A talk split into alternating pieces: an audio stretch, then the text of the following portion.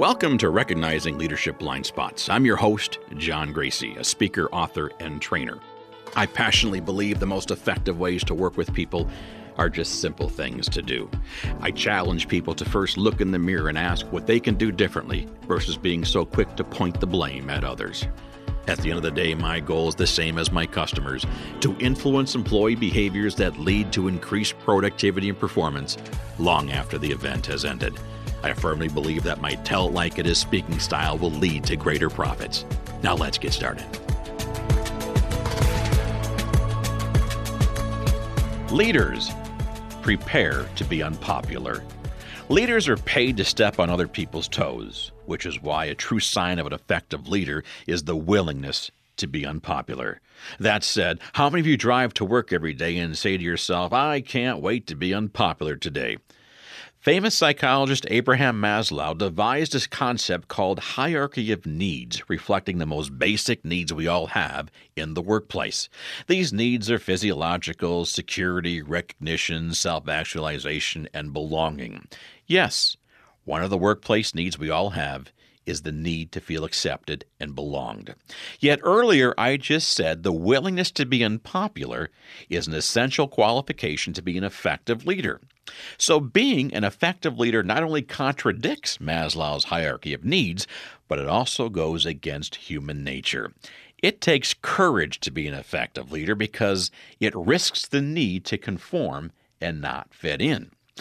The work of an effective leader is literally unnatural. You have to defy human nature. Many years ago, as a rookie supervisor, I made a big mistake. Late for a meeting one day, I overheard a brand new employee being openly criticized by his coworkers for making mistakes. I heard one such coworker say, I'm not going to correct your mistakes. Another one said, we'll never get out of here on time with all the mistakes you are making.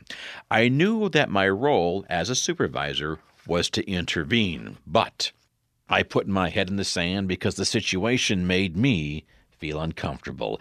I took the easy way out. The following day, the new employee did not show up to work. You see, they quit the job. I later heard from HR they left because they felt like they were being thrown to the wolves. I still think about it today because I did not do my job as a leader. I let the risk of becoming unpopular and not being accepted keep me from intervening, which created an insecure employee. And as we all know, anxious and insecure employees make choices, such as refreshing their resume and going on Indeed.com. Now, what should I have done differently? First of all, when employees criticize other employees' performances, whose job are they doing? That's right, the leader's role. Leaders, go out there and protect the employee. I should have responded by saying, hey guys, if this person's not doing what they should be doing, it's my fault. I have not done my job as a leader in putting them up to speed. Take it up with me and not the employee. Leaders, on occasions, you need to act like a Secret Service agent, meaning you need to be willing to take a proverbial bullet on behalf of your employees, whether you're involved or not in the training of that particular employee. It's said that 90% of solving a problem is admitting we have one. On that day, I knew I made a mistake, and I knew I should have done things differently. Yes, it takes courage to be a leader and the willingness to be unpopular. Leaders are made, not born. Remember to rate the podcast. And yes, a 5-star rating is the best way for me to help others who may be looking for the same type of information. Did you ever have a really good boss? How about a really bad boss? Welcome to my keynote, Good Boss, Bad Boss, How to Be the Best and Learn from the Worst. Easily the most straightforward and down-to-earth leadership presentation you've ever seen that has been designed for all audiences. Yes, if you raise kids or babysit, leadership is a lot like parenting. I promise you will learn something. Why? Many presenters like to complicate things in order to justify the amount of dollars an organization has paid them to speak. I firmly believe the most effective ways to work with others are just simple things to do, making the complex simple and compelling.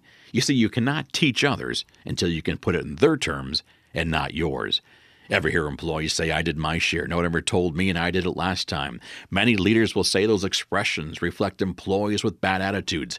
In reality, those expressions reflect a leader clearly not assigning work. You see, if everybody is responsible for doing it, then nobody is responsible for doing it.